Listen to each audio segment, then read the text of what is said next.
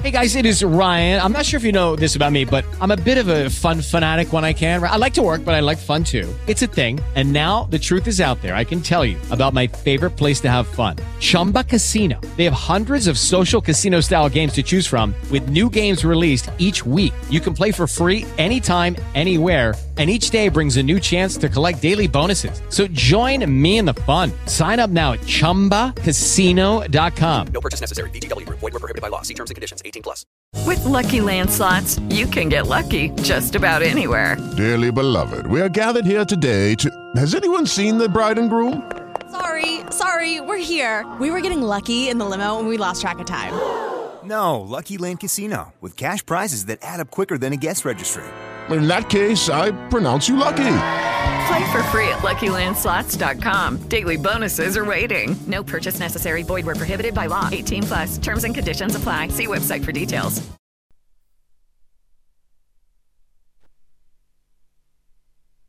Λοιπόν, σήμερα δεν ξέρω αν το προσέξατε, αλλά είμαστε μια ωραία ατμόσφαιρα είμαστε.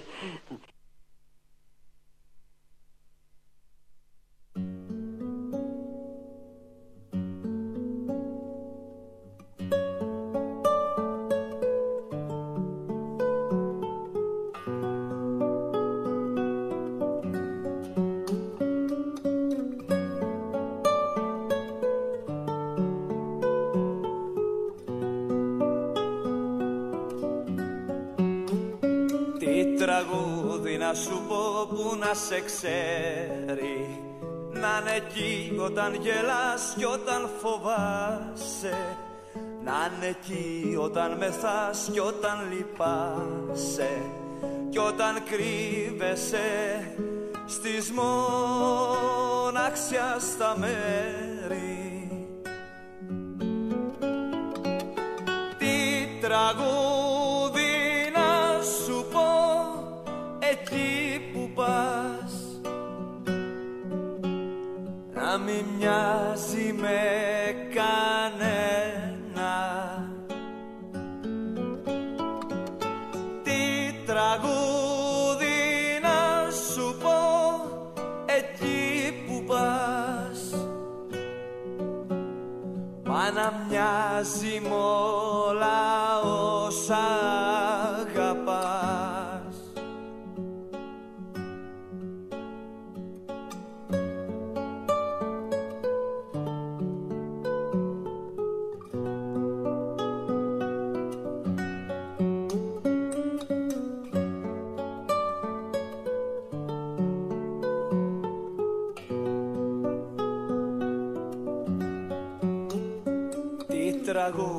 να σου πω που να έχει αέρα. Σαν κι αυτά μες στις κασέτες που έχουν λιώσει.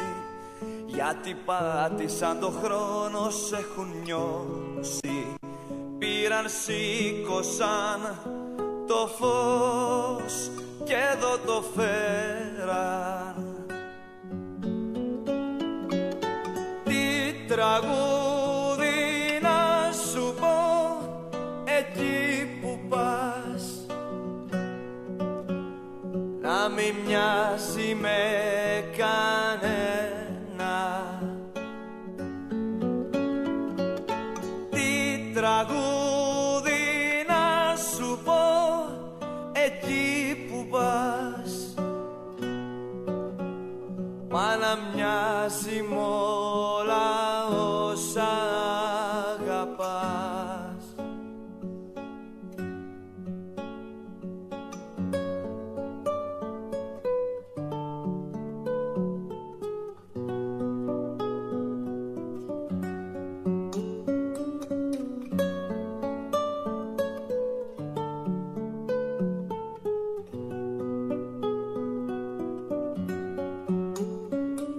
τραγούδι να σου πω χωρίς ουσία.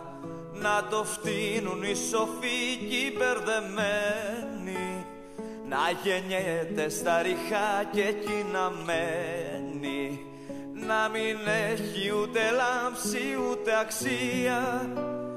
Μα να φέγγει στη δική σου καταχνιά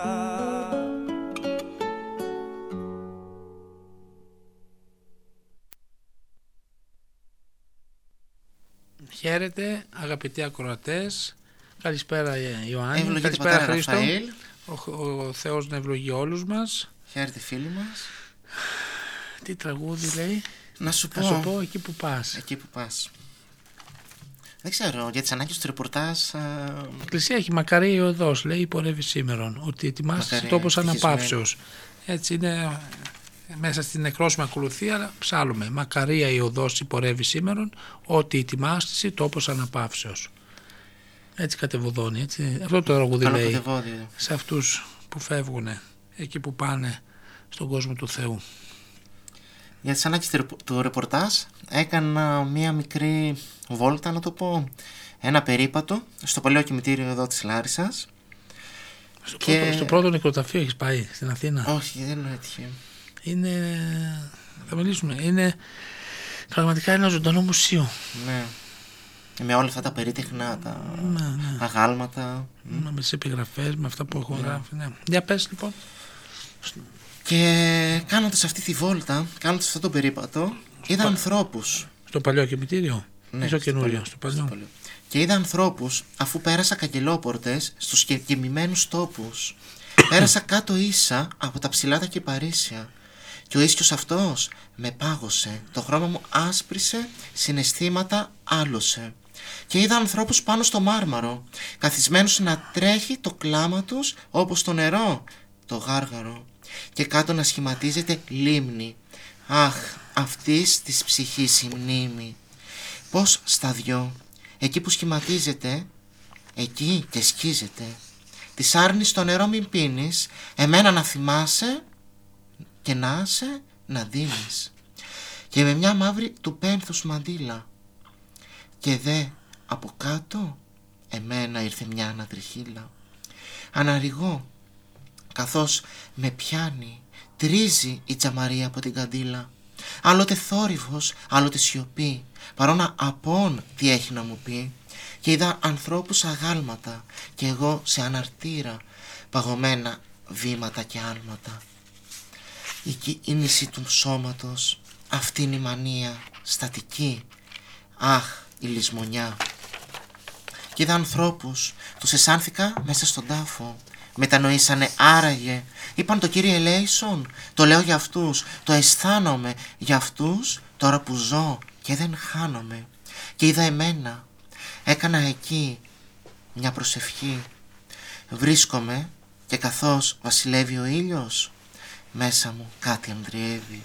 Χρώματα πολλά, γαρίφαλα και τύλιξα στο λαιμό ένα κασκόλ και έφυγα, κατηφόρησα στο δρόμο το γνωστό και πήρα μαζί τη μνήμη με τη λύθη και είπα ποιος άραγε φεύγει, ποιος μένει, που είναι ο πόνος, που είναι του παραδείσου ο τόπος.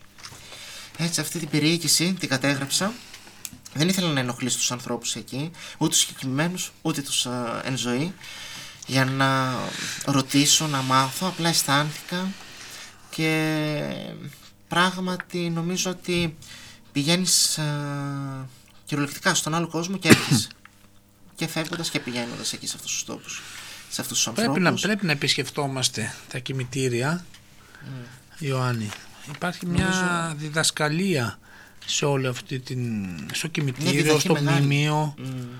Ε, θυμάμαι είχα διαβάσει ένας ιεροκήρυκας λέει είχε πάει σε μια πόλη που είχε πολύ καιρό να πάει ιεροκήρυκας και εκεί στο κήρυμά του είπε μεταξύ άλλων ότι χαίρομαι πάρα πολύ γιατί στη δική σας πόλη λέει, υπάρχουν δυο τακτικοί ιεροκήρυκες απόρρισε ο κόσμος είδε την απορία αυτή στα πρόσωπα των ε, πιστών και λέει ενώ λέει τα δυο κημητήρια που έχετε στην ε, πόλη σας και μιλούσε για τα δυο κημητήρια δηλαδή ότι πραγματικά διδάσκουν αυτή τη ματαιότητα των ανθρωπίνων πραγμάτων και μας βοηθούν να, σω- να τοποθετηθούμε σωστά απέναντι στο φαινόμενο της ζωής.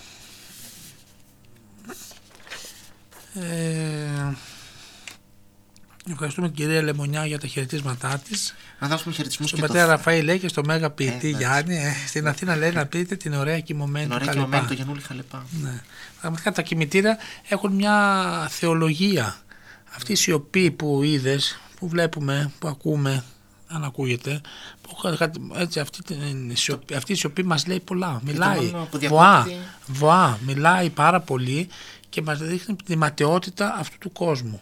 Μας δείχνει ας πούμε ε, πώς οι άνθρωποι ματαιοπονούμε, μεριμνούμε, φροντίζουμε, ε, υδρώνουμε, αγχωνόμαστε, αρρωσταίνουμε, πεθαίνουμε κυνηγώντας κάποια πράγματα τα οποία τελικά είναι μάταια. Και να πούμε λίγο για το Γιαννούλη Χαλεπά, για την ωραία κειμωμένη που γράφει η κυρία Λεμονιά, για την ιστορία ότι ε, το κρεβάτι, ε, το επιθανάτιο κρεβάτι, είναι μικρότερο σε σχέση με την κόρη που είναι από πάνω.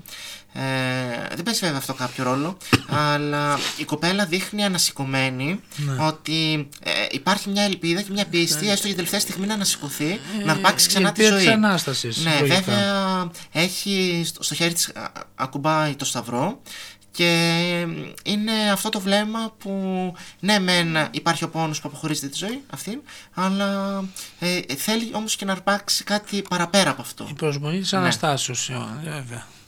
Του γλύπτη το Ε, εγώ θα σκοτώσει. ήθελα λίγο έτσι, ναι, να πω έτσι, στους αγαπητούς ακροατές να, να συζητήσουμε εδώ ε, γιατί μας το ρωτάνε κιόλας, γιατί δεν γνωρίζουμε για αν την ώρα του θανάτου μας. Απροειδοποίητα έρχεται ο θάνατος, απροσδόκητα. Αν και μερικές φορές ε, όχι τόσο. Δηλαδή μια ασθένεια με προετοιμάζει και καταλαβαίνεις, βλέπεις και ο ίδιος ο άνθρωπος λέει ότι το εγώ τώρα θα φύγω. Ε, δεν θα είχε αξία νομίζουν η μετάνοιά μας ούτε η αρετή μας Γιάννη αν όλα ήταν αποτέλεσμα υπερο- υπολογισμού συμφεροντολογικού δηλαδή πολλές φορές αν ξέραμε δηλαδή την ώρα του θανάτου θα έλεγα ας ζήσω όπως θέλω και μετά αφού τα κάνω όλα και ακολουθήσω το διάβολο στη ζωή μου και κάνω τα πάντα τότε μπορώ να μετανοήσω ας πούμε. στα γυρατιά μετανοώ ή όταν ξέρω ότι ας πούμε θα ζήσω 50, 60, 70, 100 χρόνια, όταν θα πλησιάζω ας πούμε θα, θα μετανοήσω. Και έτσι κατά κάποιο τρόπο εξαπατούμε έτσι το Θεό και μετά ναι, δεν είναι αληθινή. Το λένε και πολλοί χωρίς βέβαια να ξέρουν την ώρα του θανάτου ότι νέος είμαι ακόμα, τώρα πρέπει να τα, τώρα πρέπει να τα απολαύσω, τώρα πρέπει να τα γευθώ όλα και έχω χρόνο να μετανοήσω που δεν ξέρουμε αν έχουμε χρόνο να μετανοήσουμε και έτσι μπέζουμε πραγματικά εξαπατούμε τον Θεό και λένε οι πατέρες ότι το καταβίαν γινόμενον ου λογικών ουδέ αρετή. Αυτό που γίνεται με τη βία δηλαδή δεν μπορεί να το πούμε ότι είναι αρετή. Ε, επίσης ένας κακός άνθρωπος εμποδίζεται να ολοκληρώσει το κακό έργο επισπεύδοντας τις ενέργειές του για να προλάβει πριν τον προλάβει ο θάνατος. Έτσι αφήνει με τελεί τα άσχημα σχέδια και τις αποφάσεις του. Όταν ο άνθρωπος δηλαδή ξέρει, δεν ξέρει πότε είναι ε, το τέλος του οπότε μπορεί να μην τελειώσει και τα άσχημα σχέδια τα οποία έχει αποφασίσει. Επίσης, μ, πολύ φυσικό νομίζω ότι η ακριβής γνώση της ώρας του θανάτου, αν ξέραμε πότε ακριβώς θα πεθαίναμε αγαπητοί ακροατές, θα οδηγούσε πολλούς από εμάς σε μεγαλύτερες αμαρτωλές απολαύσεις για να μην στερηθούμε τίποτε, να προλάβουμε δηλαδή να τα κάνουμε όλα πριν έρθει ο θάνατος. Ενώ τώρα με το μην ξέροντας πότε είναι, έχουμε και ένα φόβο, ας το πούμε, μας κρατάει και κάτι ότι εμείς τώρα αύριο θα ζήσουμε, θα ας προσέξουμε, ας πούμε, και μειώνουμε κατά κάποιο τρόπο την αμαρτωλή μας διάθεση και τις αμαρτωλές μας πράξεις. Αυτή η άγνοια επίσης τη ώρα του θανάτου μας βοηθά να είμαστε έτοιμοι πάντοτε. Και αυτό είναι το κυριότερο. Να αγωνιζόμαστε για να αντιμετωπίσουμε αυτή την ώρα. Είναι σίγουρο, Γιάννη, ότι θα έρθει αυτή η ώρα. Απόκειται της ανθρώπης άπαξ από θανή λέει ο Απόστολος Παύλος. Όλοι οι άνθρωποι θα γευτούμε αυτό το πικρό ποτήρι του θανάτου. Ε, για τους ευσεβείς που πιστεύουν στο Θεό και εφαρμόζουν πραγματικά το λόγο τους στη ζωή τους, για αυτούς που γρηγορούν, που είναι σε μια εγρήγορση πνευματική, που στέκονται με αναμένες τις λαμπάδες της ψυχής τους, σαν τις φρόνιμες παρθένες της παραβολής, ισχύει αυτό το πράγμα.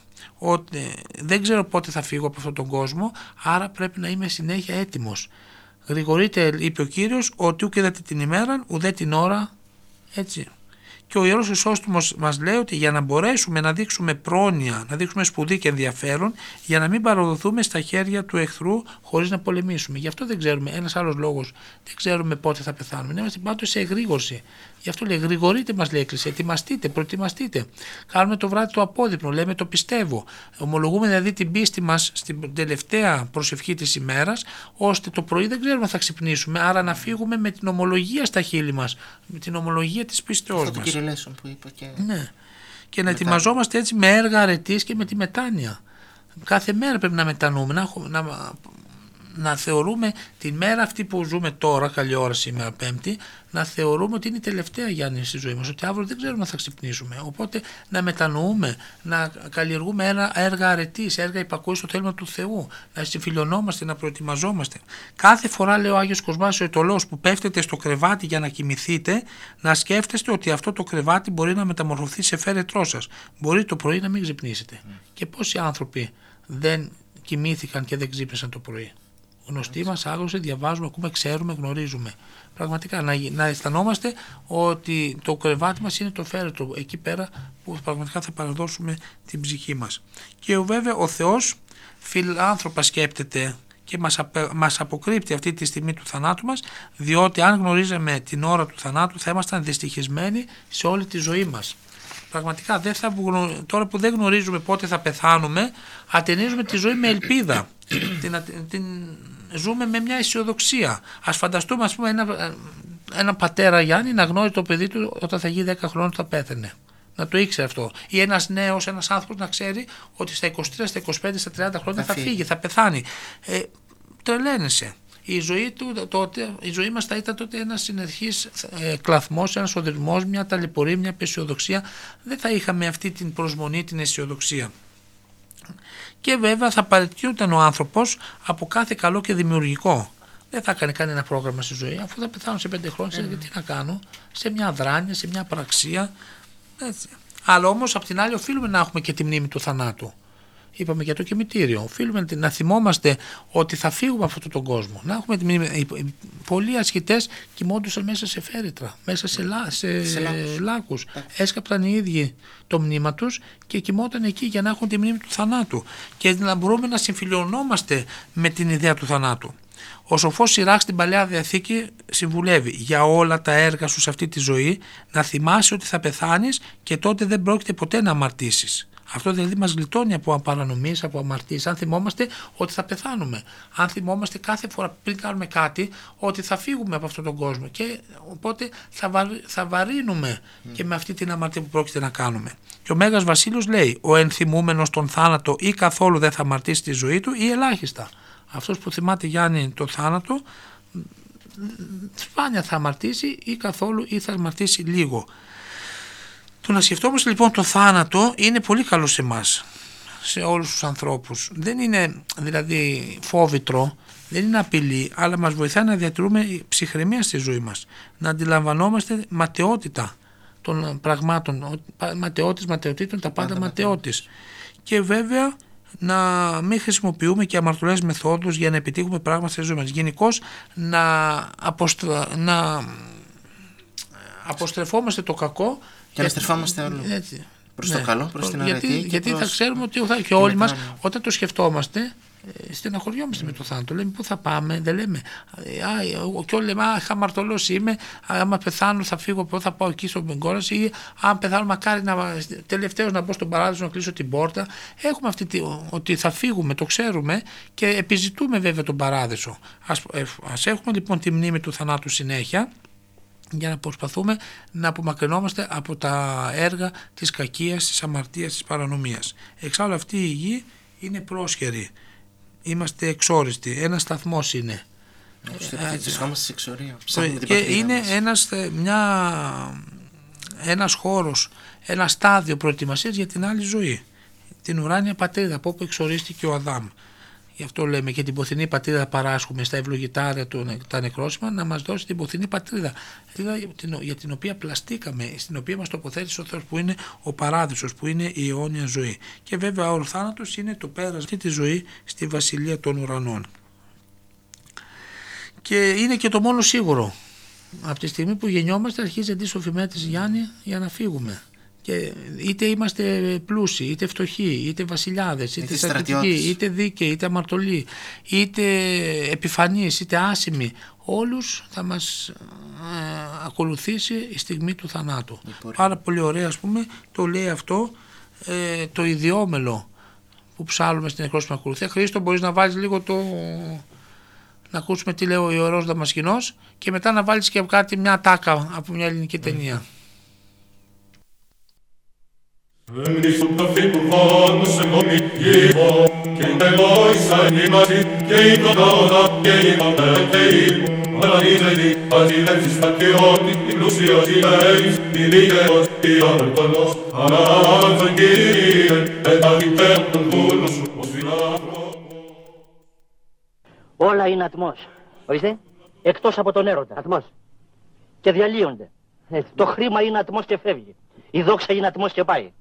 Ζεις για λίγα χρόνια τη ζωή σου και ύστερα από λίγο άμμο μη ενωδώ αλληλούια. Χαρούμενο θέμα βρήκες. Έχεις κάνει τσάλτη. Όχι, αλλά έχω παρακολουθήσει καμιά εκατοστή κηδείες εγώ. Μπράβο. Πολύ ωραία ψυχαγωγία διάλεξη. Και τι θέλεις τώρα να παρακολουθήσει και τη δική μου; Όχι, αλλά θα πεθάνεις και εσύ μια μέρα δεν θα πεθάνεις. Μα Χριστός και Παναγία, χτύπα ξύλο, Χριστιανέ μου. Χτυπήσεις δεν χτυπήσεις, κουνηθείς δεν κουνηθείς, ουδή γλιτώνει το μοιραίον. Η ζωή εισερχομένη από την πόρτα, ο θάνατος παραμονεύει στο παράθυρο. Θρασίβουλας. Γιατί θρασίβουλας; Εγώ το είπα αυτό. Α, σκέψη μεγάλων ανδρών. Έτσι είναι. Διότι ό,τι και να κάνεις στη ζωή, όσο και να ζήσεις, θα έρθει μια μέρα ο καπετάν Μιχάλης και θα σου πει. Μουσιού, γκέλμπουρντα. Ποιος είναι ο καπετάν Μιχάλης; Ο Αρχάγγελος Μιχαήλ. Α, και μιλάει γαλλικά ή τουρκικά; Μωρό του γουστάρι λέει. Ε, Σωστά, Αρχάγγελος είναι ό,τι θέλει κάνει. Το μόνο σίγουρο πράγμα στη ζωή είναι ο θάνατος. Θρασίβουλας. Μέλη στα γλώσσα σου. Αχ, ματαιώτης ματαιωτήτων, τα πάντα ματαιώτης. ελληνική ταινία, αλλά πόσο σοφό. Ναι. Πραγματικά. Τα ακούσαμε λίγο γρήγορα. ε, Κάποιο τεχνικό πρόβλημα στο Εντάξει, CD πειράζει. και είναι τόσο ωραίο το ιδιόμελο. Ακούστηκε όμως. Ε, ναι. Αυτό έχει Είδα σημασία. λέει τα οστά τα γείμονα και είπα ποιος είναι αυτός. Βασιλά ή στρατιώτης, πλούσιος ή, ή φτωχός, δίκαιος ή αμαρτωλός. Δεν θα κατηγορηθούμε την ώρα του θανάτου μας γιατί δεν εθ- αφοματουργήσαμε ή διότι δεν θεολογήσαμε. Οπωσδήποτε όμως θα δώσουμε λόγο στο Θεό διότι δεν επενθήσαμε συνεχώς. Όσιος Ιωάννης Συναήτης. Όσο ο Ιωάννη κλίμακος. Να δώσουμε λίγο και τα τηλέφωνα. Ένα κινητό WhatsApp 69761 73 184 και 624-926 το τηλέφωνο στο σταθμό. ραδιοφωνικό σταθμό εδώ της Μητροπολεώς μας και μέσω του διαδικτύου στην ιστοσελίδα του Ιερού Ναού Αγίου Αχιλίου είναι.gr μπορείτε να μας ακούσετε μέσω του ραδιοφωνικού σταθμού της Μητροπόλεως ή μέσω από την ιστοσελίδα της Μητροπόλεως Λαρής και Τυρνάβου και βέβαια στο YouTube Γιάννη Ναι. Ε, μπορεί, μπορείτε να πατήσετε μαθημαδόν Ναι. και πατή Ραφαήλ ή Γιάννης Μπουλασίκης θα σας βγάλει Ναι, τις ή εκπομπές μέσα από την ιστοσελίδα ή από του την Αγίου ιστοσελίδα Αχιλίου. ina.gr και Ναι, να γνωστά- ακούσετε και τις γνωστοί εκπομπές τρόποι. μας. Ευχαριστούμε πολύ και για τα μηνύματα που μας φέρετε κατά καιρούς στην ιστοσελίδα Ναι, και να στα είστε κινητά καλά. μας Ναι, και ναι. στον δρόμο και που τα συναντάτε. διαβάζουμε, ναι. και στις εκδρομές που πηγαίνουμε. Να είστε καλά. Και να δώσουμε χαιρετισμούς και στο Δημήτρη στην Ανθοπούλα, αλλά και το Δημήτρη στην Παναγόλη, νομίζω είναι εκεί, που μένει, γιατί μας έκανε παράπονα, δεν Α, του στέλνουμε χαιρετισμούς. σε όλους, σε όλους ανεξαιρέτως να δώσουμε χαιρετίσματα. Κυρίες και κυρίους, φίλες και φίλοι, ε, να είστε καλά. Και να πούμε ότι μας στείλατε και κάτι ντορμαδάκια σήμερα στην Α. εκπομπή. Να είστε καλά, ζεστά ζεστά. Ευχαριστούμε τον φίλο Κουράτη, να είναι καλά. Λοιπόν, Θα τα τιμήσουμε. βέβαια.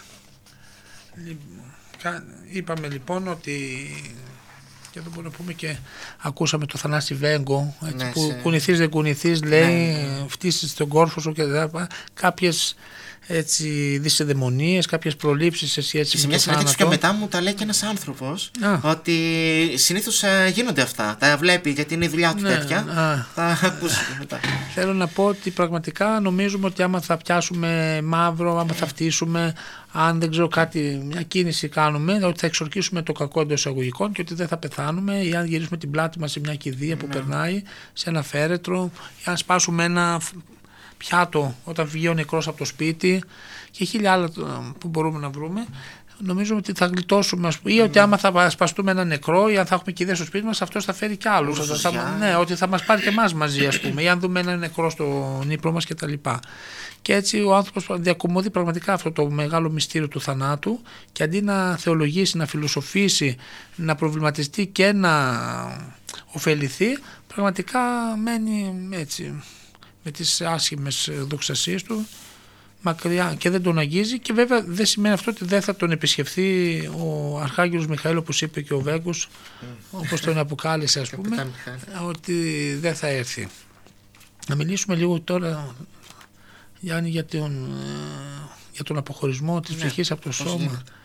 Θέλω να πω στους αγαπητούς ακροατές καταρχήν ότι έχουμε όπως είπαμε και άλλη φορά νομίζω με άλλη αφορμή, ότι έχουμε δύο θανάτους. Έχουμε το λεγόμενο πνευματικό θάνατο, που είναι η νέκρωση του ανθρώπου εξαιτίας των αμαρτιών, η απομάκρυνση από τον Θεό, ο χωρισμός από τον Θεό. Και αυτό έπαθε ο Αδάμ όταν απομακρύνθηκε από τον Θεό, όταν αποστάτησαν ο Αδάμ και η Εύα, όταν παρήγουσαν την ενήλυση του Θεού, πέθαναν, αυτομάτως πέθαναν πνευματικά. Σωματικά πέθαναν από πολλά χρόνια μετά. Αυτό για το οποίο μιλάμε βέβαια εδώ είναι ο σωματικός θάνατος, είναι ο αποχωρισμός της ψυχής από το σώμα. Αυτό είναι ο σωματικός θάνατος, αυτό που λέμε ο άνθρωπος πέθανε, ο άνθρωπος κοιμήθηκε, ο άνθρωπος ξεψύχησε. Λοιπόν... Θυμάμαι λίγο που λέει ναι. ο Αριστοτέλης Βαλαωρίτης αν είμαι χάρος χαλαστής είμαι και χάρος πλάστης και χαλά και γκρεμίζει ο θάνατος μας συγχρόνως πλάθει μια καινούργια ζωή ακατάλητη και ωραία ε, Μήνυμα. Έχουμε και ένα μήνυμα, πολλά βασικά, λίγο να τα ξεκαθαρίσω. Α, λοιπόν, να πω εγώ λοιπόν, Ναι, μέχρι να μιλήσεις τα εσύ. ξεκαθαρίσεις Ιωάννη, ότι ο άνθρωπος πλάστηκε από το Θεό να είναι διφυής, με ψυχή και με σώμα. Το, η ψυχή είναι η πνευματική υπόστασή μας αδερφοί μου και το σώμα είναι χωικό. Ο Μέγας Βασίλειος λέει ότι η σάρξ από της γης και η ψυχή ουρανία. Ε, ο Θεός όπως έπλασε τον άνθρωπο ψυχοσωματική λοιπόν ενότητα ε, όρισε και έτσι ήταν στην αρχή να υπάρχει μια ενότητα και, μια, και όχι αντιπαλότητα ανάμεσα στην ψυχή και στο σώμα. Η αμαρτία όμως έφερε την αντιπαλότητα και την ανταγωνιστικότητα και έτσι έχουμε από τη μια την ψυχή η οποία διατήρησε την απαρχής ιδιότητα της αθανασίας και λέμε ότι η ψυχή είναι αθάνατη με την έννοια πεθαίνει βέβαια όταν απομακρύνει το άνθρωπος από το Θεό αλλά οντολογικά δεν πάβει να υπάρχει και το σώμα από την άλλη γνώρισε τη φθορά και το θάνατο. Γι' αυτό βλέπουμε ότι το σώμα πεθαίνει γιατί φεύγει η ψυχή και μένει μετά άψυχο. Η ψυχή είναι αυτή που δίνει. Για πες τα Να ξεμένους. δώσουμε χαιρετισμούς στον πατέρα Ιάκωβο. Α, ε, την ευχαριστούμε ευχή του πολύ. πατρός καλή αραχωστή. Όταν Ε. περνάει νεκρός, πρέπει να κλείνουμε τα παράθυρα και τις πόρτες. Ποιος το λέει αυτό; Γράφει ο πατέρα Ιάκωβος. Ε, κάποιος θα έχει δει, φαίνεται. Ναι, και... θα- θα έχει γίνει. Τον να μην ευχαριστώ μπει πολύ μέσα. Για την αγάπη του, ναι. Ναι. Να είναι καλά. Να δώσουμε και στην α, Μαρία, στη Σουμέλα στην Παπαντή, στο Βλάση, χαιρετισμούς, στην κυρία Ζωή, στην Ελεονόρα στην Στο Ελπίδα, μικρό, στο στη μικρό Μαρία. Γιαννάκη θέλω να δώσω χαιρετίσματα. Στη Βαγγελίτσα. Α. Το είμαι σε ετών που είναι με την οικογένειά μας του, ακούει. που μας ακούει στην περιοχή του Αγίου Αθανασίου και ξέρει όλα τα τροπάρα, τα ψάλια απ' έξω. Κάποια Μπράβο. στιγμή θα τα ακούσουμε. Τα έχει Α. πει, είναι πολύ καταπληκτικός. Ε, Και μύριους θανάτους την ημέρα είμαστε έτοιμοι να υποστούμε. Αρκεί να επιτύχουμε την ουράνια δόξα, λέει ο Άγιος Χρυσόστομος. άντε, Όση χαρά, ανακούφιση και παρηγοριά δίνει η πίστη στην αιώνια τη μεθανάτια ζωή. χαιρόμαστε που μας Σκουπίζει- στέλνουν μηνύματα, δεν φοβούνται. Όχι. Σκοπίζει τα Δεν ξέρω στο δάκρυα, κινητό, πώς ανοίγει, κατευνάζει Γιάννη. τον πόνο, διασκεδάζει τη θλίψη, μειώνει την οδύνη του πένθους και μεταγγίζει θάρρος και δύναμη στον ανώμαλο δρόμο της ζωής. Όταν υφαίνεις τη ζωή σου στον αργαλιό της αιωνιότητας, δεν φοβάσαι αποτυχίες. Ωραίο αυτό. Και τούτη τη μυστική λέει; παρηγοριά έκρυβαν α, λόγια του Κυρίου στη Μάρθα. Ο πιστεύουν εις εμέ, καν αποθάνει, ζήσετε. Και πας ο ζών και πιστεύουν εις εμέ, ούμι αποθάνει εις τον αιώνα. Όσοι κι αν είναι λοιπόν φίλοι μας Να. οι σταυροί παρμένοι στη γη, υπάρχει και η Ανάσταση. Υπάρχει η Αθανασία, υπάρχει η αιώνια μακαριότητα. Ε,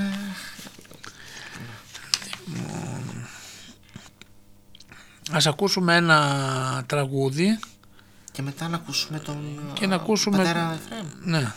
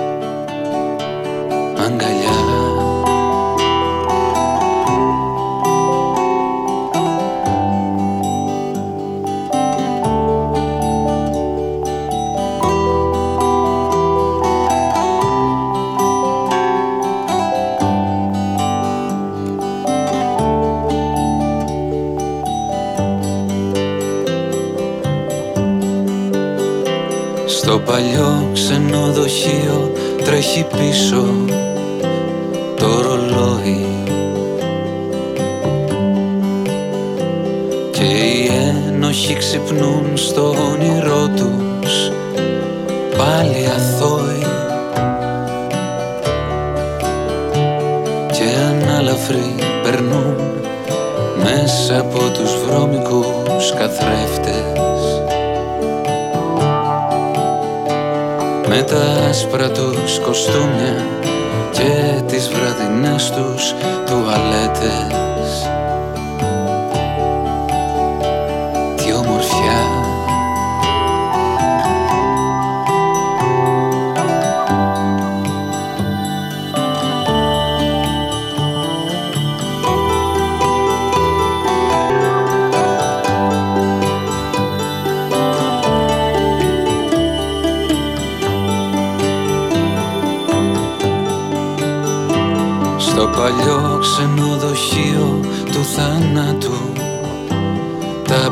μπαλκόνια.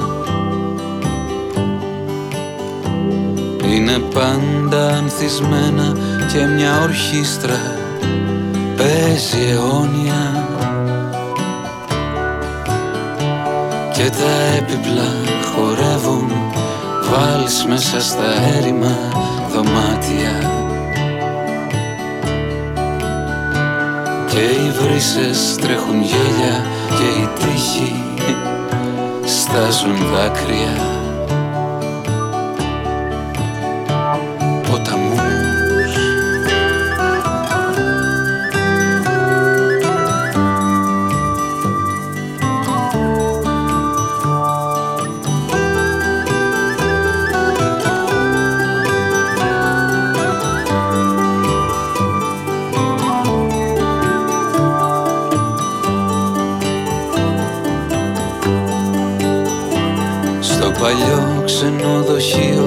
ξενοδοχείο ακού ρίχνουνε το ζάρι.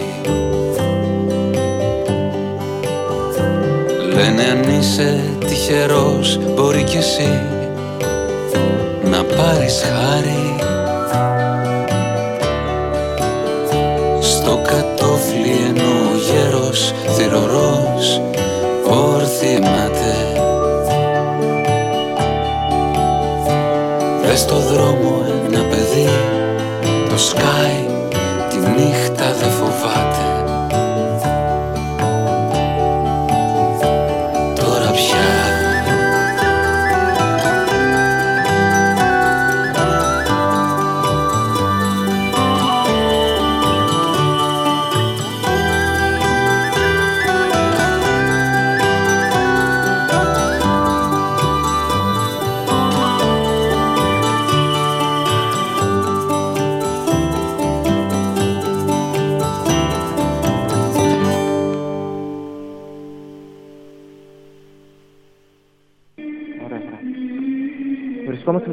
με τον Γέροντα FM. Γέροντα, πείτε μας για το θάνατο.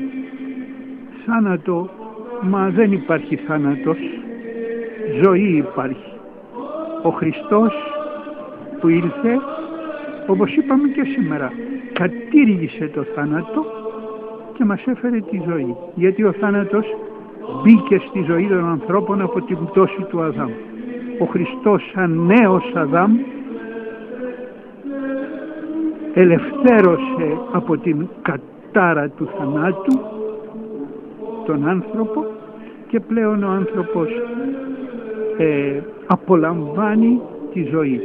Τη ζωή και μάλιστα τη ζωή που ο Χριστός ε, έφερε, την κατά Θεόν ζωή, τη ζωή εκείνη που ε, είναι η όντως ζωή, γιατί ο ίδιος ο Χριστός είναι η όντως ζωή και αυτή η ζωή είναι ο ουρανός, είναι ο παράδεισος, είναι η αιωνιότητα. Γέροντα, πολλοί κόσμος ε, τις μέρες μας αυτοκτονεί, απελπίζεται και αυτοκτονεί. Τι έχουμε να πούμε σε αυτόν τον κόσμο που σκέφτεται αυτό το πράγμα; Βεβαίως η πίστη μας την αυτοκτονία την θεωρεί μεγάλη αμαρτία γιατί δεν δίδεται η ευκαιρία στον άνθρωπο της μετανοίας. Ναι. Ε, ο Χριστός έφερε την ελπίδα. Η ελπίδα είναι ζωή. Ένα λόγο για τη Μεγάλη Τεσσαρακοστή που αρχίζει. Είναι στάδιο μετανοίας, αγώνων, πνευματικών αγώνων και πράγματι για κάθε πιστό αυτή η περίοδος είναι μια προετοιμασία καθάρσεως τόσο ώστε πραγματικά και καθαρμένοι να φτάσουμε να προσκυνήσουμε τα πάθη και την Ανάσταση του Κυρίου μας. Γέροντα να εύχεστε, να είστε καλά. Σας ευχαριστούμε πολύ. Ο Θεός μαζί σας. Καλή Σαρακοστή, καλή Ανάσταση. Πολύ ωραία μας είπε ο Γέροντας Εφραίμ. Ναι, με από την την Ιερά ευχή του. Μονή Σίμωνος Πέτρας, στο Αγίου Όρους. Τον χαιρετισμούς. ευχαριστούμε πολύ που δέχτηκε και ευχαριστούμε Από πολύ την όλους τους ευλογία ανθρώπους σου. που δέχονται να μιλήσουν σε εμάς, να είναι καλά οι άνθρωποι και να εύχονται πάντα την ευλογία τους να έχουμε.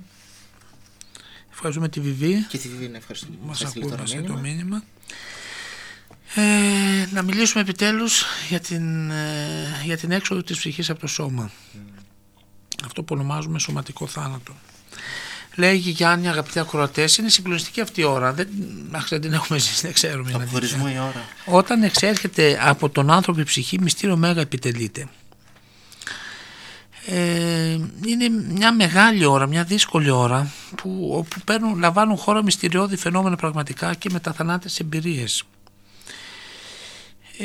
στον Ευεργετινό και σε άλλα βιβλία από την εκκλησιαστική ιστορία έτσι, και εμπειρία διαβάζουμε, μαθαίνουμε ότι οι δίκαιοι βλέπουν οπτασίες Αγίων και Αγγέλων ενώ οι αμετανόητοι αμαρτωλοί οπτασίες δαιμόνων.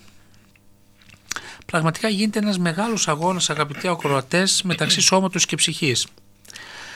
Πόσα δάκρυα πραγματικά θα χύνει η ψυχή εκείνη την ώρα που δεν έχει κανένα να τη βοηθήσει. Ένα τροπάριο της ακολουθίας νεκρόσιμης που, του Αγίου Ιωάννου του Δαμασκηνού που είναι εκτός τυπικού όπως λέει και δεν το ψάλουμε λέει για την ψυχή ότι βλέπει τους αγγέλους από τη μια και τα βλέμματά τους παραμένουν άπρακτα. Απ' την άλλη βλέπει τους ανθρώπους και εκτείνει τα χέρια της και δεν μπορεί κανείς να τη βοηθήσει. Και η μόνη συνοδεία εκείνη την ώρα είναι πραγματικά τα έργα της αρετής. Να πούμε όμως πατέρα Ραφαήλ ότι ο Έτσι. θάνατος δεν είναι εξαφάνιση της ψυχής αλλά ύπνος και προσμονή. Ναι, ναι, οπωσδήποτε. Αλλά ε, την ώρα λοιπόν που εξέρχεται η ψυχή και δεν έχει κανένα να τη βοηθήσει, ούτε οι άγγελοι, έτσι Γιάννη, ούτε οι Άγιοι μπορούν να τη βοηθήσουν, ούτε, αλλά και οι δαίμονες είναι εκεί και θέλουν να την κατασπαράξουν, θα δούμε παρακάτω, αλλά ούτε και οι άνθρωποι. Έχει, βλέπουμε γύρω από το έναν νεκρό, από έναν ετοιμοθάνατο, ξέρω εγώ, μαζεύονται οι νεκροί. Μαζεύονται οι φίλοι, οι συγγενείς, οι άνθρωποι. Η μόνη συνοδεία είναι τα έργα της αρετής. Ε, Στην παραβολή των 10 Παρθένων, την ώρα που ήρθε ο νυμφίος, ξύπνησαν οι- οι Παρθένες, οι πέντε οι φρόνιμες είχαν λάδι, είχαν καλά έργα, οι άλλες εκείνη την ώρα πήγαν να ψάξουν. Δηλαδή, όταν δεν μας συνοδεύουν τα καλά έργα, εκείνη τη στιγμή είναι πολύ δύσκολη. Από την παραβολή του πλουσίου και του πτωχού Λαζάρου, διαβάζουμε, αντλούμε ότι όταν πέθανε, την ψυχή του Λαζάρου την οδήγησαν οι άγγελοι στους κόλπους του Αβραάμ. Στην παραβολή του άφρονα πλουσίου, διαβάζουμε ότι αυτή τη νύχτα του λέει ο, ο Κύριος οι δαίμονες απαιτούν να πάρουν την ψυχή σου. Και ο Απόστολος Παύλος στην προσεφεσίους επιστολή μιλάει για τα εναέρια πνεύματα τα οποία διεκδικούν την ψυχή από τους αγγέλους. Έτσι λοιπόν ξέρουμε ότι στον τιμοθάνατο παρήσανται και αγαθά πνεύματα οι άγγελοι και πονηρά πνεύματα που είναι οι δαίμονες για να παραλάβουν την ψυχή του ανθρώπου. Γίνεται θα λέγαμε μια πρώτη κρίση. Έτσι. Και είναι όντως φοβερότατο όπως είπαμε το του θανάτου μυστήριων. Ε, ο Άγιος Ιωάννης ο Χρυσόστομος λέγει ότι την τελευταία μέρα της βιολογικής ζωής του ανθρώπου συστρέφει ψυχή αμαρτήματα, δηλαδή τα αμαρτήματα για να ανακατεύουν την ψυχή. τα πάθη δηλαδή τα οποία είχε ο άνθρωπος ζητούν ικανοποίηση και ο άνθρωπος δεν μπορεί να ανταποκριθεί και είναι μια πραγματικά φοβερή κατάσταση. Η, ανα, η ανικανοποίητη αυτή επιθυμία της ψυχής θα λέγαμε εντείνεται περισσότερο όταν αποχωρίζεται από το σώμα ε, ο Άγιος Γρηγόρος Νήσης διδάσκει ότι κάθε φύση ελκύεται από τα όμοια, από τα συγγενή της. Έτσι και η ψυχή ελκύεται προς το θείο και συγγενές της, αφού ο άνθρωπος συγγενεύει έτσι με τον Θεό, φέροντας μέσα του τα μιμήματα του αρχιτύπου. Η ψυχή όμως μετά την έξοδό της από το σώμα είναι ελαφριά από κάθε σωματική αλιδόνα και γι' αυτό εύκολα πορεύεται προς το Θεό. Αν όμως η ψυχή είναι ενωμένη με τα υλικά και με γενικότερα με τα πάθη, τότε υποφέρει και πάσχει όπως πάσχει και το σώμα κατά τη διάρκεια των σεισμών όταν δεν είναι μόνο καταπλακωμένο από το βάρος των προσκομμάτων αλλά είναι δυνατό να κατατρυπάται και από διάφορα εχμηρά αντικείμενα που βρίσκονται στο χώμα. Αυτό ακριβώς συνιστά το μεγάλο μαρτύριο της ψυχής που φεύγει. Βιώνει ένα τρομερό θα λέγαμε Γιάννη διχασμό. Από τη μια θέλει να ανέρθει προς το Θεό, έχει θεία καταγωγή και να ενωθεί μαζί του και αφετέρου δυσκολεύεται όμως από τα πάθη που την πιέζουν και την βασανίζουν. Και αυτή, από αυτή την άποψη είναι ένα μέρος της ερμηνείας των Αγίων Πατέρων μας για τα τελώνια. Να μιλήσουμε λίγο για τα φοβερά τελώνια. Ε, είναι οι, φοβ... οι, οι δαίμονες. Θα έχουμε δει όλοι ένα βιβλιαράκι που κυκλοφορούσε και δεν ξέρω, μια ψυχή κρινόμενη, μια, έναν άνθρωπο άρρωστος σε ένα κρεβάτι, άγγελοι, δαίμονες γύρω από το κρεβάτι να προσπαθούν να πάρουν την ψυχή, προβάλλοντας ημένα άγγελοι τις καλές πράξεις, τη μετάνοια, τις αγαθοεργίες, τις προσευχές, τις νηστείες, τις εγκράτειες, την εγκράτεια της ε, γονικλησίας κτλ. Και από την άλλη οι δαίμονες, τα τελώνια που προβάλλουν τις αμαρτίες, τα πάθη, τις πτώσεις, την αμετανοησία, τις κακίες μας όλες και εκεί γίνεται μια πρώτη κρίση θα λέγαμε ποιος θα υπερισχύσει. Ε, οι δαίμονες δεν είναι άλλοι από τα τελώνια. Τα τελώνια τα οποία λέμε ότι περνάει η ψυχή για να κρυθεί αγαπητοί ακροατές είναι οι δαίμονες φοβεροί και τρομεροί που το, πήραν το όνομά τους τελώνια επειδή, από το, την, ε, από την ιδιότητα του τελώνη που είχε στα χρόνια του Χριστού. Οι τελώνες στα χρόνια του Χριστού ήταν οι φοροεισπράκτορες οι οποίοι έπαιρναν βέβαια περισσότερα από, ε, περισσότερους φόρους από όσους έπρεπε και έδιναν ένα μέρος στη ρωμαϊκή διοίκηση, στο κράτος, στο ρωμαϊκό αυτά που έπρεπε και τα περισσότερα τα κρατούσαν οι ίδιοι. Και μάλιστα ήταν πολύ φοβεροί Γιάννη διότι έβρισκαν τους ανθρώπους στο δρόμο και τους στραγγάλιζαν με τη βία, με άσχημο τρόπο, με απειλές προσπαθούσαν να τους αποσπάσουν το φόρο. Και γι' αυτό ήταν οι τελώνες πολύ μισητοί από τους ανθρώπους. Έτσι λοιπόν η Εκκλησία μας ονομάζει τα τελώνια αυτά, τα, τους δαίμονες που διεκδικούν την ψυχή τελώνια, διότι με τη βία, με άγριο τρόπο, με φοβερό, τρίζοντας τα δόντια, με άσχημες όψεις και με απειλές, πραγματικά ε, θέλουν να αρπάξουν την ψυχή προβάλλοντας τα κακά έργα και εκεί λοιπόν η ψυχή κρίνεται. Η ψυχή περνάει από όλα τα στάδια ε, τα οποία είναι 23 τα τελώνια mm. που είναι τα διάφορα πάθη της καταλαλιάς, της, ε, του θυμού, του ψεύδους, ψεύδους της πορνείας, ε, της ειδωλολατρίας, των χρωματοπροσώπων, mm. ε, της ασπλαχνίας κτλ, κτλ, της μέθης, ε, αρσενοκητίας κτλ. Είναι λοιπόν σκαλιά θα λέγαμε και περνάει ο άνθρωπος. Και εκεί ε, μας έχει διασωθεί αυτή η διοίκηση περί των τελωνίων βέβαια από διάφορες ιστορίες που αναγράφονται στα γεροντικά, στο Ευεργετινό. Και περισσότερο μας αναφέρεται στον βίο του Αγίου Βασιλείου του Νέου που αναφέρεται εκεί πως η νεκρή Θεοδόρα ήταν πνευματική του κτηγατέρα ε, είχε αγωνία ο Γρηγόριος ο μαθητής του να, να δει πού πήγε αυτή η ψυχή και εκεί εμφανίζεται η Θεοδόρα και τον οδηγεί στον παράδεισο εκεί που ήταν αυτή και του εξηγεί πώς πέρασε τα τελώνια και πώς ας πούμε γλίτωσε είτε γιατί δεν είχε πέσει στο αβ μάθημα είτε γιατί μετενόησε για τα άλλα μαρτήματα είτε γιατί έκανε ελεμοσύνες, έκανε καλές πράξεις είτε γιατί ο πνευματικός της ο Άγιος Βασίλειος ε, προσευχήθηκε γι' αυτό και τα λοιπά και τα λοιπά και τελικά η ψυχή της έφτασε, στα, έφτασε να περάσει τα τελώνια. Θέλω να πω ότι αφού περάσει λοιπόν περάσει αυτή η διαδικασία των τελωνίων τα, ε, την τρίτη μέρα ολοκληρώνεται και η ψυχή μετά προσκυνάει το Θεό γι' αυτό κάνουμε και τα τρίμερα κάνουμε μνημόσυνο τρίμερο στις τρεις μέρες κάνουμε κόλληβα και προσφέρουμε κάνουμε δηλαδή μια προσευχή είτε άλλοι κάνουν μόνο τρισάγιο άλλοι πολύ περισσότερο και πιο σωστό κάνουν θεία λειτουργία ε, και κάνουν δηλαδή προσφέρουν, τη θεία λειτουργία, προσφέρουν τα δώρα για να τελεστεί θεία λειτουργία και κάνουν στο τέλος ένα μνημόσυνο.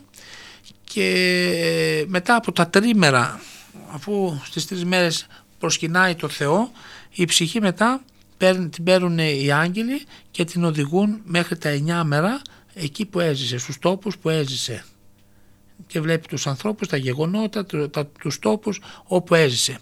Στην, την, την ένατη μέρα πάλι προσκυνάει το θρόνο του Θεού, γι' αυτό κάνουμε τα εννιά μέρα μνημόσυνα, κάνουμε πάλι τρισάγιο, κάνουμε πάλι θεία λειτουργία, προσφέρουμε τα κόλληβα, κάνουμε μια προσευχή, μια δέση ώστε να έχει παρησία η ψυχή να εμφανιστεί στον Κρήτη, στον Κρητή, συγγνώμη, στον Κρητή, στον Χριστό. Και μετά από την εννέατη μέρα μέχρι την τεσσαρακοστή με την τεσσαρακοστή που κάνουμε το μνημόσυνο το 40 ήμερο όπως λέμε οι άγγελοι οδηγούν την ψυχή να δει την κόλαση, να δει τον παράδεισο, να προγευθεί δηλαδή να δει τις ψυχές τις κολλασμένες, τις ψυχές που βρίσκονται στον παράδεισο. Και την τεσσαρακοστή μέρα πάλι προσκυνάει για τελευταία φορά τον Κριτή το Χριστό. Και εκεί μετά πραγματικά στο φοβερό βήμα εμπρός, στο φοβερό βήμα του κριτή θα κριθεί, θα γίνει η μερική κρίση ας πούμε, θα, γίνει, θα πάει στη μέση κατάστασης, δηλαδή θα αναμένει η ψυχή την πρόγευση είτε της κολάσεως είτε της βασιλείας του Θεού. Και γι' αυτό κάνουμε και το τεσσαρακοθήμενο μνημόσυνο ε, τη μέρα εκείνη. Και καλά είναι να κάνουμε μνημόσυνο ακριβώς όταν πέφτει 40 ημέρες από τη στιγμή που κοιμήθηκε ο άνθρωπός μας για να είναι η μέρα εκείνη η οποία θα οδηγηθεί και πάλι για τελευταία φορά μπροστά στο Χριστό και μετά θα λάβει θέση είτε πρόγευση της κολάσεως είτε πρόγευση του παραδείσου. Ε, πολλά βέβαια μπορούμε να πούμε Γιάννη. Καλό θα ήταν λίγο να σταθούμε Ναι. στο τελευταίο το τελώνιο. Ε, της ασπλαχνίας. Της ασπλαχνίας. Νομίζω είναι το πιο σημαντικό και το πιο κέριο που δηλώνει στην ουσία όλη μας την ύπαρξη και υποδηλώνει όλες μας τις κινήσεις, ε, το πώς α, λειτουργήσαμε, το πώς ενεργήσαμε, το πώς σκεφτήκαμε και το κυριότερο, αν αγκαλιάσαμε τον εαυτό μας, ε, όχι εγωιστικά, αλλά αν του δώσαμε να καταλάβει και να γνωρίσει τα όσα ήταν ε, προορισμένα από το Θεό να ζήσει, να γευτεί και να γνωρίσει τις αλήθειες και αυτές τις αλήθειες και μέσα από την πίστη να μπορέσει να μεταλαμπαδεύσει, να μπορέσει να δώσει και στο συνάνθρωπο. Να γίνει δηλαδή αυτή είναι η ζωή μια αγκαλιά, Όπως είναι, ε, να βρει να κουρνιάσει το εγώ στο εσύ. Το εσύ στο εγώ και να γίνει το εμείς. Και μαζί να οδηγηθούμε στο θρόνο του Θεού. Και το θεωρώ ότι δεν ξέρω αν είναι δύσκολο ή εύκολο αλλά νομίζω ότι η ασπλαχνία ε, ποτέ τον άνθρωπο δεν τον νόησε ως πραγματικά άνθρωπο ε, του Θεού όχι αυτής εδώ της γης αλλά του ουρανού και Δηλαδή, η αγάπη, το έλεος του, η ευσπλαχνία, η αγάπη είναι η κορυφαία αρετή. Άρα και η Μα, ασπλαχνία σε αυτό είναι στο το τελευταίο- μίσος, η ναι. κακή, η αδιαφορία, αν δεν η αναζητήσαμε ποτέ ανελεημοσύνη. μια αγκαλιά, αν δεν αναζητήσαμε ποτέ να δούμε φως στη ζωή μας, να δούμε το Θεό το πρόσωπο, πώς εκείνη τη στιγμή φεύγοντας από εδώ θα αναζητήσουμε να αγκαλιάσουμε τον Κύριο, τον Δημιουργό. Πώς θα αναζητήσουμε να αγκαλιάσουμε το φως Εκεί- και να λουστούμε πραγματικά Εκεί Γιάννη πραγματικά θα ανοίξουν οι βίβλοι. Πώς λέμε, Εμείς τι θα ψάλλουν, κάνουμε όμως η, εδώ, σε αυτή εκκλησία, τη ζωή. η Εκκλησία Έχουμε ανοίξει τα ψάλλει χέρια. στην, ε, την Κυριακή των Απόκριων, την Κυριακή της Μελούς της Κρίσεως και εκεί θα ανοίξουν τα βιβλία και τα κρυπτά θα δημοσιευθούν. Κάθε άνθρωπος θα κριθεί ανάλογα με τον αγώνα που έκομες σε αυτή τη ζωή. Γι' αυτό ο Κύριος μας ε, βροντοφωνάζει και λέει μακάρι οι ελεήμονες ότι αυτοί ελεηθήσονται Γιάννη. Μακάρι αυτοί που θα δείχνουν έλεος, θα δείχνουν αγάπη σε αυτή τη ζωή γιατί και αυτοί θα ελεηθούν. Είδαμε η ψυχή είναι σε απόγνωση είναι σε απόγνωση διότι κοιτάει στους αγγέλους την κοιτάνε άπρακτη, κοιτάει στους ανθρώπους είναι ανήμποροι να τη βοηθήσουν. Πού τα έργα, το έλεος, η αγάπη που δείξαμε σε αυτή τη ζωή προς τους ανθρώπους μας, προς την εικόνα του Θεού, προς κάθε τι, μικρό ή μεγάλο, ε, αυτό θα είναι και το, το εισιτήριό μας, θα είναι το κλειδί που θα μας ανοίξει τις πόρτες του παραδείσου. Καλά είναι λοιπόν όλα να τα προσέχουμε, ε, να προσπαθούμε να μελετούμε το Λόγο του Θεού, να τηρούμε τις εντολές αβίαστα, φυσικά, με αγάπη προς το Θεό, ελεύθερα, για να, για να έχουμε εκείνη την ώρα πραγματικά πρόσωπο Θεού, να έχουμε ε, παρησία, για να έχουμε καλή απολογία όπως προσευχόμαστε στις διάφορες ακολουθίες να είναι χριστιανά τα τέλη της ζωής μας, ανώδυνα, ανεπαίσθητα ελληνικά και να έχουμε καλή απολογία στο φοβερό βήμα του Χριστού. Και ένα μήνυμα που ήρθε τώρα προς τους αγγέλους τα όματα ρέπουσαν, ναι, αυτό άπρακτα που είπα, καθηκτέρουν, προς τους ανθρώπους, ναι, ναι, ναι, ναι. τα σχέρας εκτείνουσα, ούχε έχει αυτό ακριβώς, αυτό ακριβώς, εγώ το είπα σε μετάφραση, Ναι, είναι ως το συστέμα Ιωάννη του έτσι. Δαμασκηνού, Ναι. το ιδιόμελο αυτό. Πατέρα Ιάκωβο, ευχαριστούμε. ευχαριστούμε και τον ε, Γιώργο για την αγάπη του με και τη Φάνια που αυτή ήταν η αιτία που ακούσαμε το τραγούδι Ναι. το ξενοδοχείο του θανάτου. Ε, την Νικολέτα και την οικογένειά της που μας ακούνε ευχαριστούμε πολύ. Να ακούσουμε και τη συνέντευξη. Ε, ας ακούσουμε λίγο και τη συνέντευξη αυτή που πήρες Χρήστο Γιάννη, να, Βαρέλιο. να μην πάει χαμένη.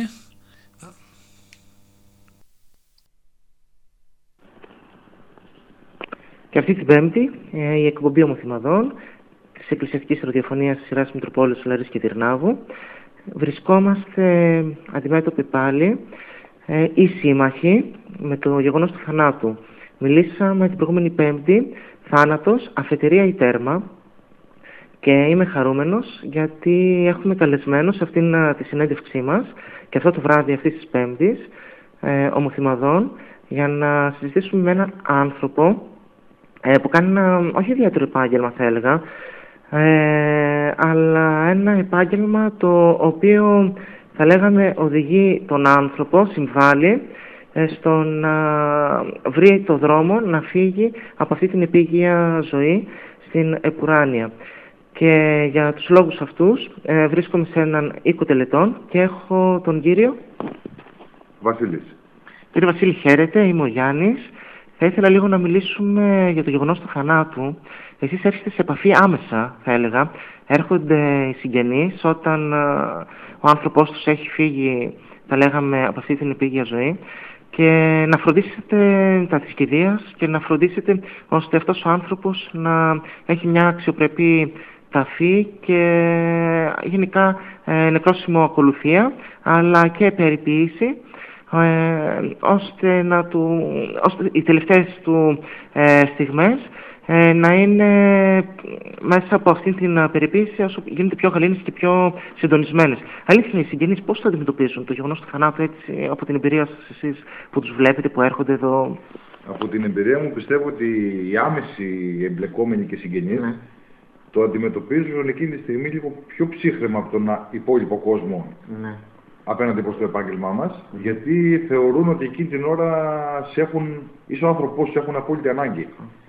Και για να γίνει η δουλειά τους σωστά, Ναι. και ότι εσύ θα τους καθοδηγήσεις από εκεί και πέρα μέχρι την ταφή του ανθρώπου τους. Ναι. Έτσι. Εμπιστεύονται δηλαδή όλη τη Φυσικά, διαδικασία. φυσικά. Σε θεωρούν άνθρωπό τους για εκείνη τη στιγμή. Ναι. Είσαι το κομμάτι που θα αναλάβει τον άνθρωπό τους, το αγαπημένο τους πρόσωπο μέχρι να γίνει ο ενταφιασμός. Ναι. Και σε βλέπουν κάπως έτσι. Ε, ο υπόλοιπος κόσμος δεν θα το έλεγα ότι μας βλέπει τόσο... Ναι.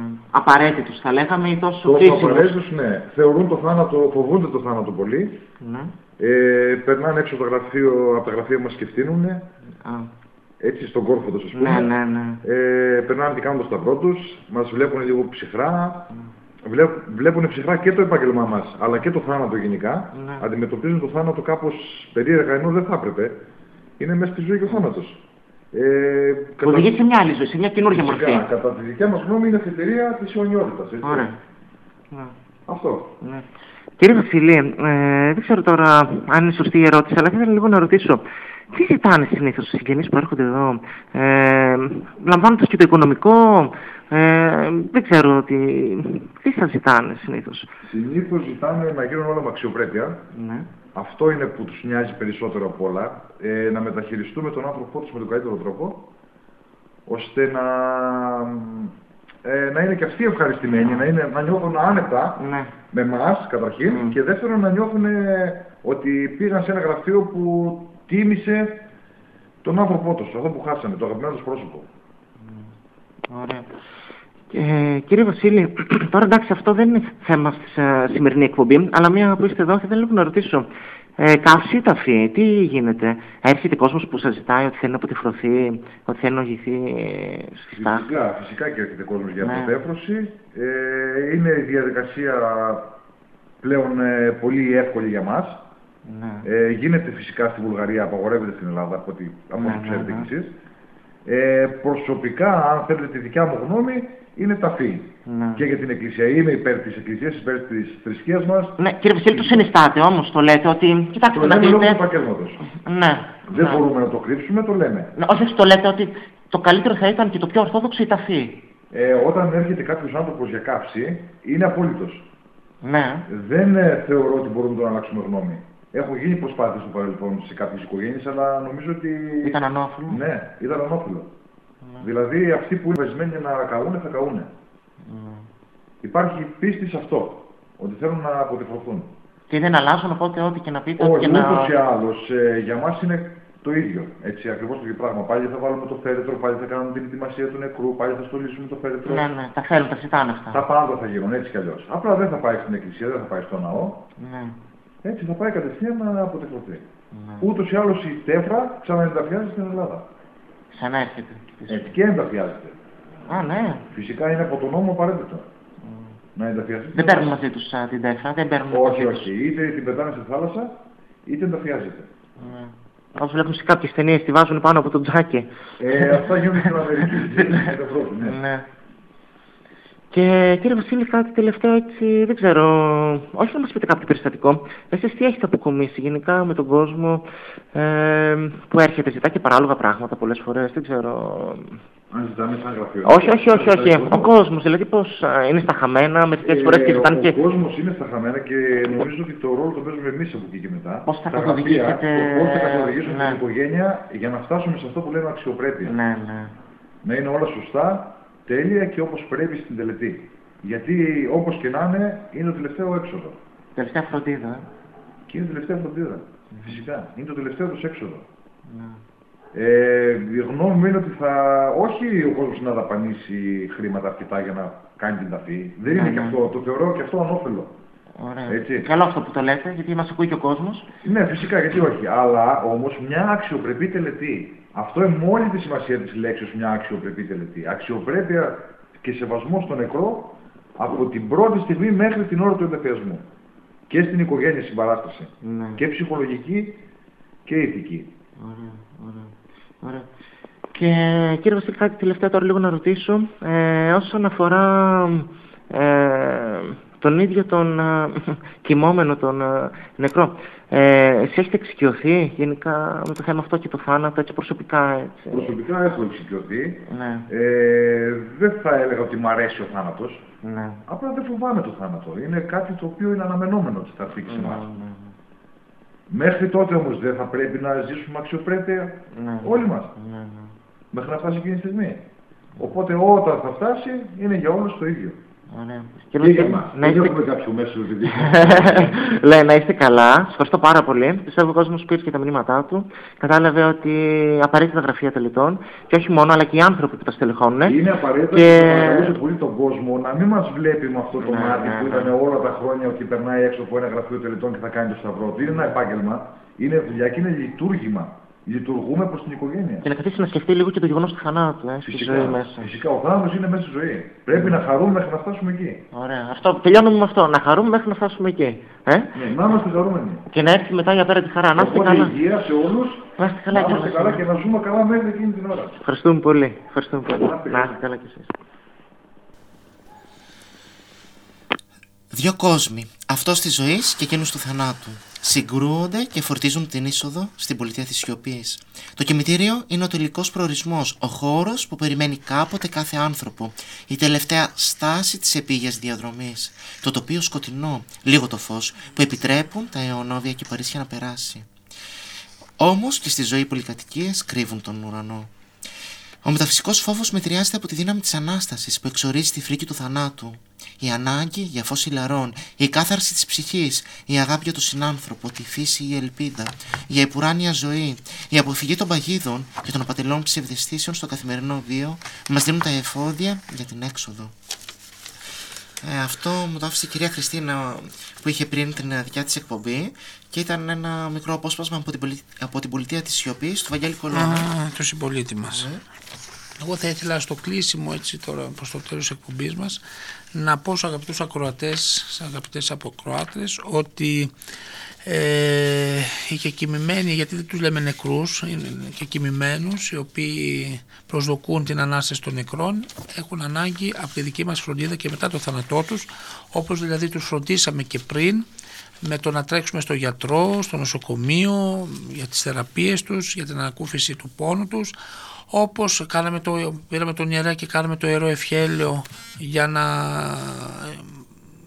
στην κλίνη ενός αρρώστου όπως δεηθήκαμε και κάναμε παρακλήσεις και προσφέραμε θείες λειτουργίες και για, να, για την ίαση του ανθρώπου και για την προετοιμασία του για το ταξίδι αυτό στην άλλη ζωή, τον προετοιμάσαμε, εξομολογήθηκε, τον κοινωνήσαμε.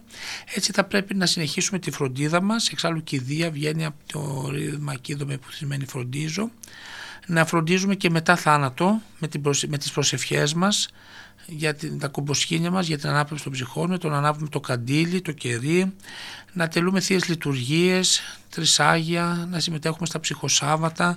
Οφελούνται πραγματικά οι ψυχές των κεκοιμημένων με αυτά. Ε, το, το αποκαλύπτει η εκκλησιαστική ιστορία, η μαρτυρία των πατέρων, των Αγίων, στα γεροντικά στους βίους των Αγίων. Είναι πολύ σημαντικό πραγματικά και κυρίως από όλα η Θεία Λειτουργία. Δεν μπορούμε να φανταστούμε, συγγνώμη Γιάννη, δεν μπορούμε να φανταστούμε πόσο μεγάλη ωφέλεια πραγματικά έχουμε και οι κεζόντες όταν μνημονευόμαστε από τον ιερέα και οι κεκοιμημένοι, οι κεκοιμμένοι και ένας λόγος περισσότερο γιατί δεν μπορούν να μετανοήσουν μόνοι τους, να, εν το άδειο και στη μετάνοια, δεν μπορούν να πράξουν κάτι από τη στιγμή που θα φύγουν αυτόν τον κόσμο. Και πόση μεγάλη δύναμη έχει το να βγάλει μερίδα ο ιερέας για, την, για κάθε ψυχή και κοιμημένου ανθρώπου να μνημονεύεται δηλαδή εκεί στην προσκομιδή και πραγματικά όπως λέει ο Άγιος Σιμώνος ο Θεσσαλονίκης ε, νοητός μνημονεύονται, κοινωνούν με τον Χριστό οι ψυχοί και κοιμημένοι όταν βγάζουν ιερείς μερίδες στην προσκομιδή και βέβαια ευαπτίζονται και περιλούζονται από το αίμα του Κυρίου σαν να κοινωνούν και οι ίδιοι λέει. Όταν μνημονεύονται στη Θεία Λειτουργία όταν λέει ο ιερέας εκεί μετά το, τη συστολή απόπλυνον Κύριε τα ματίματα των μεθάδε μνημονευθέντων δούλους και για τους και ζωντανούς αλλά και για τους κεκοιμένους άρα πάρα πολύ σημαντικό είναι να τελούμε προσευχές να τελούμε μνημόσυνα. Και όταν λέμε μνημόσυνα δεν εννοούμε βέβαια ότι κάθε φορά πρέπει να έχουμε κόσμο στην εκκλησία αλλά το να προσφέρουμε να κάνουμε θεία λειτουργία.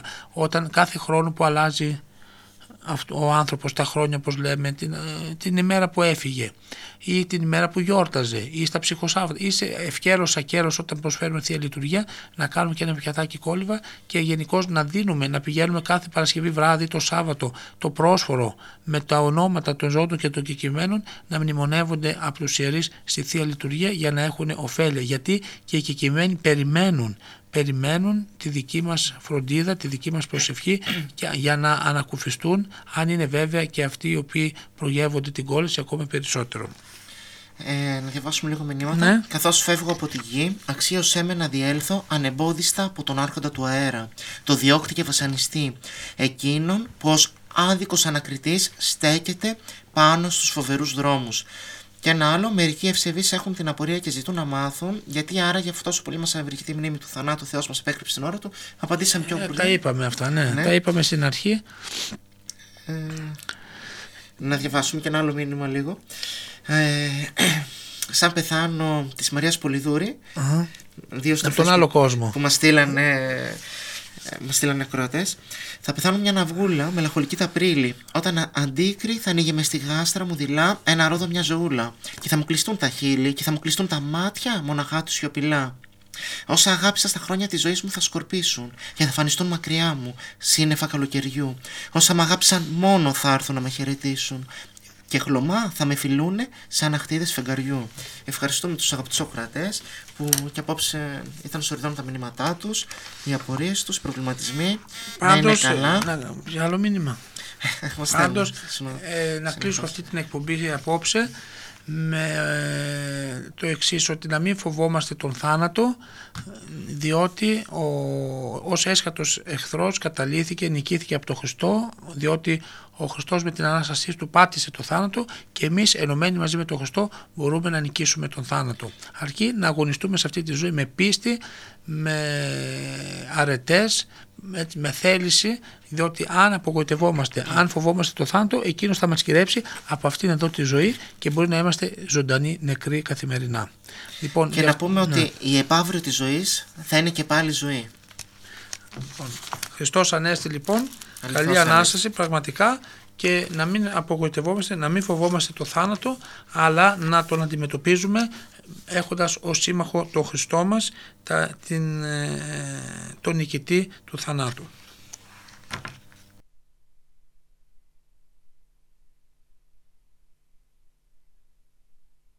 Στον